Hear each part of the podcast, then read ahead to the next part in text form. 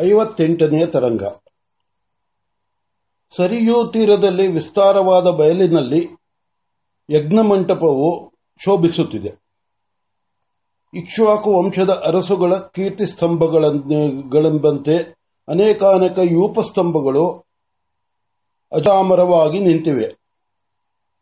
ನಟ್ಟ ನಡುವೆ ಯಾಗಕ್ಕಾಗಿ ಒಂದು ದೊಡ್ಡ ಪರ್ಣಶಾಲೆ.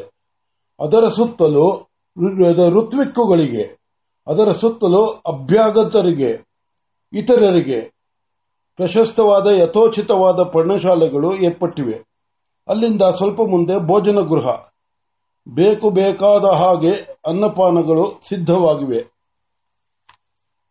ವಿಶ್ವಾಮಿತರು ವಸಿಷ್ಠರ ದರ್ಶನ ಮಾಡಿದರು. ಋತ್ವಿಕುಗಳೆಲ್ಲರೂ ಪರಸ್ಪರ ದರ್ಶನ, ಕುಶಲ ಸಂಪ ಕುಶಲ ಪ್ರಶ್ನ, ಸಲ್ಲಾಪಗಳಿಂದ ಒಬ್ಬರನ್ನೊಬ್ಬರು ಸಂಭಾವಿಸಿದರು. ವಸಿಷ್ಠರೇ, ಯಾಗ ಕ್ರಮಗಳನ್ನೆಲ್ಲ ತಿಳಿಸಿ, ಇಲ್ಲಿ ನಾವೇನೂ ಮಾಡುವಂತಿಲ್ಲ. ವರುಣದೇವನೇ, ಈ ಯಾಗವು ಹೀಗೆ ನಡೆಯಬೇಕೆಂದು ವಿಧಾಯಕ ಮಾಡಿದ್ದಾನೆ ಎಂದರು. ಎಲ್ಲರೂ ಶಕುನಗಳಿಂದ ನೋಡುವುದಾದರೆ, ಯಾಗವು ಪೂರ್ಣವಾಗುವಂತಿಲ್ಲ ಎಂದು ತ್ರಿಕಾಲಜ್ಞರಾದ ವಸಿಷ್ಠ ವಸಿಷ್ಠ ವಿಶ್ವಾಮಿತ್ರರ ಕಡೆಗೆ ನೋಡುತ್ತಾರೆ. ವಸಿಷ್ಠರು, ಹಾಗಲ್ಲ ನಾವು ಯಾವಾಗಲೂ ಶುಭಾಶಾಂಸಿಗಳು. ಎಲ್ಲವೂ ಚೆನ್ನಾಗಿರಲಿ, ಚೆನ್ನಾಗಲಿ, ಎಲ್ಲವೂ ಸರಿಯಾಗಲಿ ಸರಿಯಾಗಲಿ ಎನ್ನುತ್ತಿರಬೇಕು. ಕರ್ಮದ ಉದ್ದೇಶವೇನು? ಯಜಮಾನನಿಗೆ ಶ್ರೇಯಸ್ಸಾಗಬೇಕು. ಅದಾದರೆ ಸರಿ ಎಂದು ನಗುತ್ತಾರೆ. ಎಲ್ಲರೂ ಸರಿ ಸರಿ ಎನ್ನುತ್ತಾರೆ. ವಿಶ್ವಾಮಿತ್ರರು ತುಟಿಪಿಟಕ್ಕೆನ್ನಲಿಲ್ಲ. ವಿಶ್ವಾಮಿತ್ರರು ತಮ್ಮ ಪರ್ಣಶಾಲೆಗೆ ಬಂದರು. ಸಂಧ್ಯಾ ಕರ್ಮಗಳೆಲ್ಲ ಸಾಂಗವಾಗಿ ನಡೆದವು. ಇನ್ನು ಅವರು ಏಕಾಂತಕ್ಕೆ ತೆರಳಬೇಕು. ಆಗ ಒಬ್ಬ ಆಶ್ರಮವಾಸಿಯು ಬಂದು ಬಡಬ್ರಾಹ್ಮಣನು ಒಬ್ಬನು ದರ್ಶನಾರ್ಥಿಯಾಗಿ ಬಂದಿದ್ದಾನೆ ಎಂದು ತಿಳಿಸಿದನು. ಅವರು ಕೊಂಚ ಯೋಚನೆ ಮಾಡಿ, ಆತನು ಇಲ್ಲಿ ಇರುವವರೆಗೂ ಇನ್ನೂ ಯಾರೂ ಬರಬಾರದು ಎಂದು ಹೇಳಿ ಕಳುಹಿಸಿದರು. ಬ್ರಾಹ್ಮಣನು ಬಂದನು. ಆ ಮುಖವನ್ನು ನೋಡಿದರೆ, ತೊಳೆದು ಎಷ್ಟು ದಿನವಾಗಿದೆಯೋ ಎನ್ನುವಂತಿದೆ ಕಣ್ಣುಗಳು.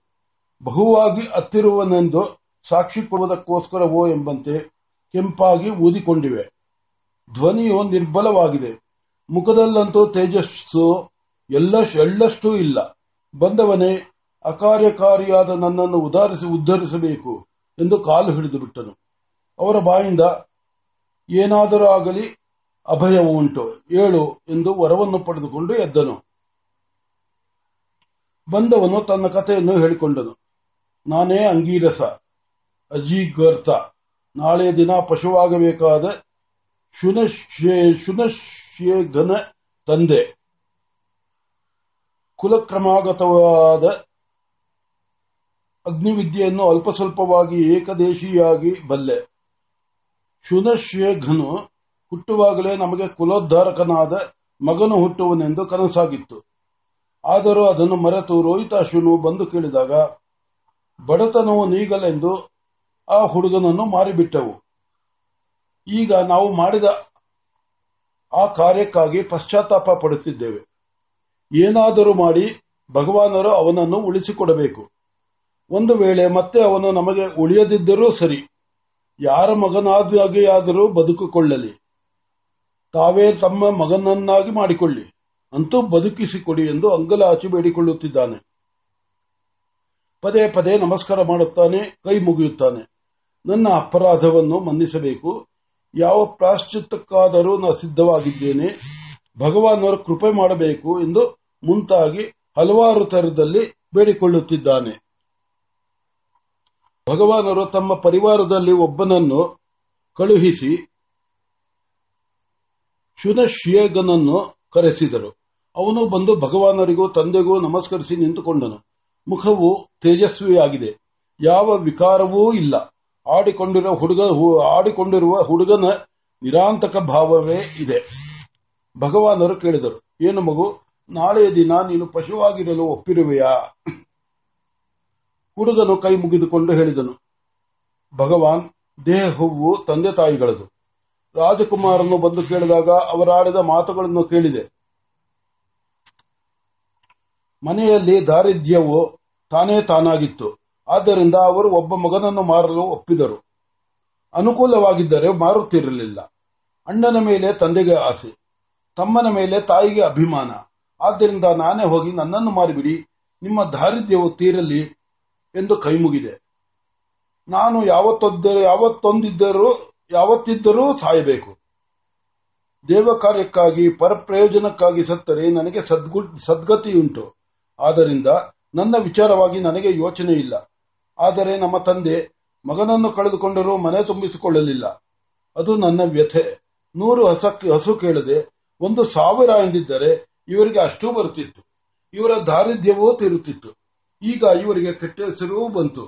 ಪ್ರಯೋಜನವೂ ಇಲ್ಲವಾಯಿತು ಎಂದು ಕೈಮುಗಿದನು ಆ ಹುಡುಗನು ದಿಟ್ಟವಾಗಿ ಮಾತನಾಡುತ್ತಿದ್ದರೆ ಬ್ರಹ್ಮಜ್ಞನಾದ ಋಷಿಯೊಬ್ಬನು ಮಾತನಾಡುವಂತಿದೆ.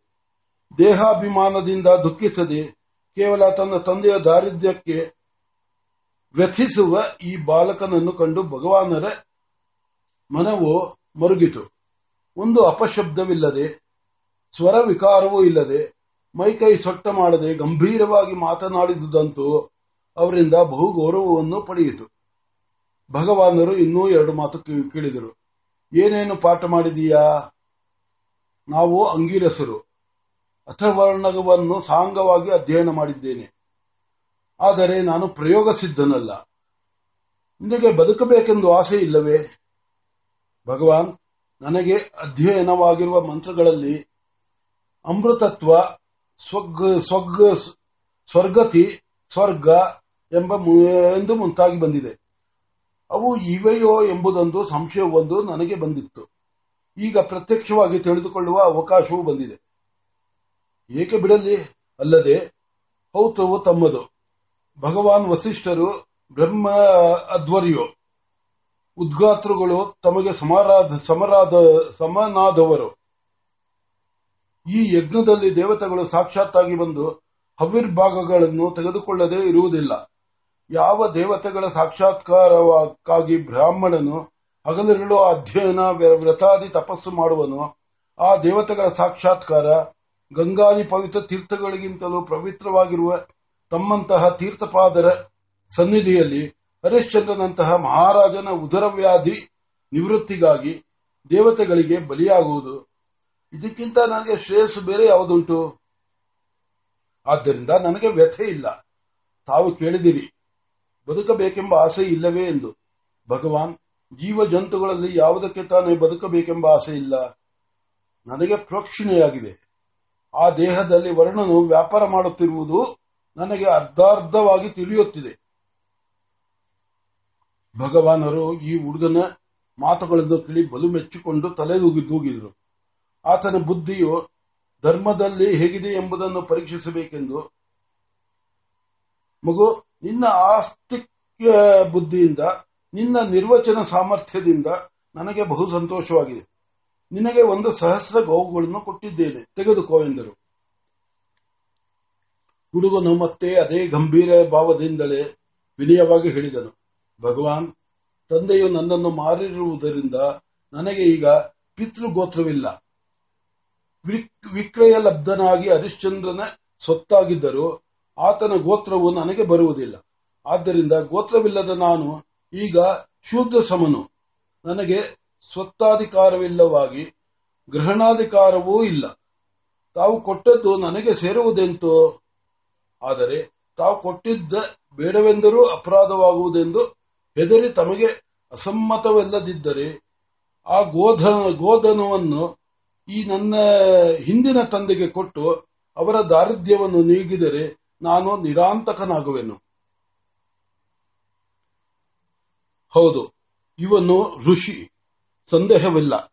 ಇವನನ್ನು ಉಳಿಸಬೇಕು ಎನ್ನಿಸಿತು ವಿಶ್ವಾಮಿತ್ರರಿಗೆ. ಆದರೂ ಇನ್ನೂ ಪರೀಕ್ಷಿಸುತ್ತಾ, ಆಯಿತು, ನಿನ್ನ ಮಾತಿಗೆ ಸಮ್ಮತ್- ಸಮ್ಮತಿಸಿ, ನಿನ್ನ ತಂದೆಗೆ ಒಂದು ಸಹಸ್ರ ಗೋಧನವನ್ನು ಕೊಡೋಣ. ಈಗ ಅವರು ಬಂದು ನಿನ್ನನ್ನು ಬದುಕಿಸಬೇಕೆಂದು ಕೇಳುತ್ತಿದ್ದಾರೆ. ನೀನು ಪ್ರೋಕ್ಷಣೆಯಾಗಿದೆ ಎಂದು ಹೇಳುತ್ತಿದ್ದೀಯೆ. ನೀನು ಬದುಕಿದ್ದರೆ ಆಗ ನೀನು ಯಾರ ಸ್ವತ್ತಾಗುವೆ? ಭಗವಾನ್ ಬಾಲಬುದ್ಧಿಯಿಂದ ಧರ್ಮಶಾಸ್ತ್ರವನ್ನು ಹೇಳುವುದು ವಿಹಿತವಲ್ಲ. ಆದರೂ ಹಿರಿಯರು ಕೇಳಿದ ಪ್ರಶ್ನೆಗೆ ಉತ್ತರ ಹೇಳದಿದ್ದರೆ ಓದಿದ ಶಾಸ್ತ್ರಕ್ಕೂ ಕೇಳಿದ ಹಿರಿಯ ಹಿರಿಯರಿಗೂ ದ್ರೋಹವಾಗಬಹುದು ಎಂದು ಹೆದರಿ ತಿಳಿದಷ್ಟು ಹೇಳುವೆನು. ಧರ್ಮವನ್ನು ಸಾಕ್ಷಾತ್ತಾಗಿ ತಿಳಿದವರು ಇಲ್ಲವಾದುದರಿಂದ ನನ್ನ ಮಾತು ಅಧರ್ಮವಾಗಿದ್ದರೆ ಧರ್ಮಪುರುಷನಿಗೂ ತಮಗೂ ಕೋಪ ಬರದಿರಲಿ. ನಾನು ಈಗ ನಮ್ಮ ತಂದೆಯ ಮಗನಲ್ಲ. ವಿಕ್ರಯದಿಂದ ಆತನ ಅಧಿಕಾರವು ಲೋಪವಾಗಿದೆ. ವಿಕ್ರಯದಿಂದ ನನ್ನನ್ನು ಪಡೆದುಕೊಂಡ ಹರಿಶ್ಚಂದ್ರ ಮಹಾರಾಜನು ನನಗೆ ಪ್ರೋಕ್ಷಣೆ ಮಾಡಿ, ಈ ಯಾಗ ಪ್ರಧಾನ ದೇವತೆಯಾದ ವರುಣನಿಗೆ ಒಪ್ಪಿಸಿದ್ದಾನೆಯಾಗಿ, ಆತನಿಗೂ ನನ್ನ ಮೇಲೆ ಅಧಿಕಾರವಿಲ್ಲ. ಈಗ ನಾನು ವರುಣನ ಸ್ವತ್ತು. ನಾನು ಬದುಕಿದರೆ ವರುಣದೇವನು ಯಾರಿಗೆ ಕೊಟ್ಟರೆ ಅವರವನು ನಾನು. ಅಜೀಗರ್ಥ, ನೀನೇನು ಹೇಳುವೆ? ಭಗವಾನ್, ವಂಶಭೂಷಣನಾದ ಇಂತಹ ಮಗನನ್ನು ಮಾರಿಕೊಂಡ ನನಗೆ ಇಲ್ಲಿ ಮಾತನಾಡಲು ಅಧಿಕಾರವಿಲ್ಲ. ಅವನು ಯಾರ ಮಗನಾದರೂ ಆಗಲಿ, ಯಾವ ಗೋತ್ರಕ್ಕಾದರೂ ಸೇರಲಿ ಅಂತೂ ಬದುಕಿಸಿಕೊಡಿ, ಅವನು ಬದುಕಲಿ. ಭಗವಾನ್ ವಿಶ್ವಾಮಿತ್ರರು ಶುನಶೇಘನನ್ನು ಹತ್ತಿರ ಕರೆದು ಕೂರಿಸಿಕೊಂಡು ತಲೆಯ ಮೇಲೆ ಕೈಯಿಟ್ಟರು ಅಜಿಗರ್ತನು ತಾನಲ್ಲಿ, ತಾನಲ್ಲಿರಬಾರದೆಂದು ಬಾಗಿಲಿನಿಂದ ಹೊರಕ್ಕೆ ಹೋದನು. ಭಗವಾನರು ಏನಾಗುತ್ತಿದೆ ಎಂದರು. ಹುಡುಗನು ಹೇಳಿದನು, ಭಗವಾನ್ ಸಮಸ್ತ ಹಿಮತ್ ಪರ್ವತ ಶಿಖರದಿಂದ ಕೆಳಗೆ ಇಳಿಯುತ್ತಿರುವಂತೆ, ಇಳಿಯುತ್ತಿರುವ ಭಾಗೀರಥಿಯಂತೆ, ತಮ್ಮ ಹಸ್ತದಿಂದ ಯಾವುದೋ ಒಂದು ಶಕ್ತಿಧಾರೆಯು ತರಂಗ ತರಂಗವಾಗಿ ನನ್ನ ದೇಹವನ್ನು ಪ್ರವೇಶಿಸುತ್ತಿದೆ. ನನಗೆ ಹೊಸ ಶಕ್ತಿಯು ಬರುತ್ತಿದೆ. ಏನೋ ಒಂದು ವಿಧವಾದ ಅಪೂರ್ವ ವ್ಯಾಪಾರವು ನಡ್- ನಡೆದು ನನ್ನಿಂದ ಮಂತ್ರಗಳು ಹೊರಡುವಂತಿದೆ. ತಮ್ಮ ಅಪ್ಪಣೆಯಾದರೆ ಈಗ ನಾನು ಮಂತ್ರಕರ್ತನಾಗುತ್ತೇನೆ. ಹಾಗೆ ನಾನು ಮಂತ್ರಕರ್ತನಾಗುವುದು ವರುಣನಿಗೂ ಸಮ್ಮತವಾಗಿರುವಂತೆ ತೋರುತ್ತದೆ ಎಂದನು.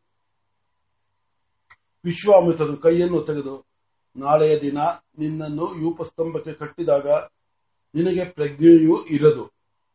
ನೀನು ನಿವ್ಯಾರ್ಪ ನಿರ್ವಾಪಾರನಾಗುವುದು, ಆಗುವುದಿಲ್ಲ. ಆಗ ನೀನು ನಿನ್ನ, ನನ್ನ ಮುಖವನ್ನು ನೋಡು. ನಾನು ಅಪ್ಪನೆ ಕೊಡುವೆನು. ಆಗ ಭಗವಾನ್ ವಸಿಷ್ಠರಿಗೆ ಕೈ ಮುಗಿದು ಅಧ್ವರ್ಯ ಉದ್ಘಾತೃಗಳನ್ನು ಅಲ್ಲಿ ಸೇರಿರುವ ಋಷಿಮಂಡಲವನ್ನು ಭಾವಿಸಿ, ವರ್ಣದೇವನನ್ನು ಮನಸ್ಸಿನಲ್ಲಿಯೇ ಪ್ರಾರ್ಥಿಸಿ, ನೀನು ನಿನ್ನ ಮಂತ್ರಗಾನವನ್ನು ಆರಂಭಿಸು. ಆಗ ಯಾವ ದೇವತೆಯು ಬಂದು ಏನು ಹೇಳುವುದು ಅದರಂತೆ ಮಾಡಿ. ಬಂಧ ಮುಕ್ತನಾಗು. ಮುಂದಿನ ಕಾರ್ಯದೇವತೆ ಮುಂದಿನ ಕಾರ್ಯ ದೇವತೆಗಳದು ಎಂದು ಮನಃಪೂರ್ವಕವಾಗಿ ಆಶೀರ್ವಾದ ಮಾಡಿ ಕಳುಹಿಸಿಕೊಟ್ಟರು. ಅವರ ಮನಸ್ಸು ಶುನಶ್ಯೇಗನ ವಿಚಾರ ಮಾತ್ರ ಯೋಚಿಸುತ್ತಿತ್ತು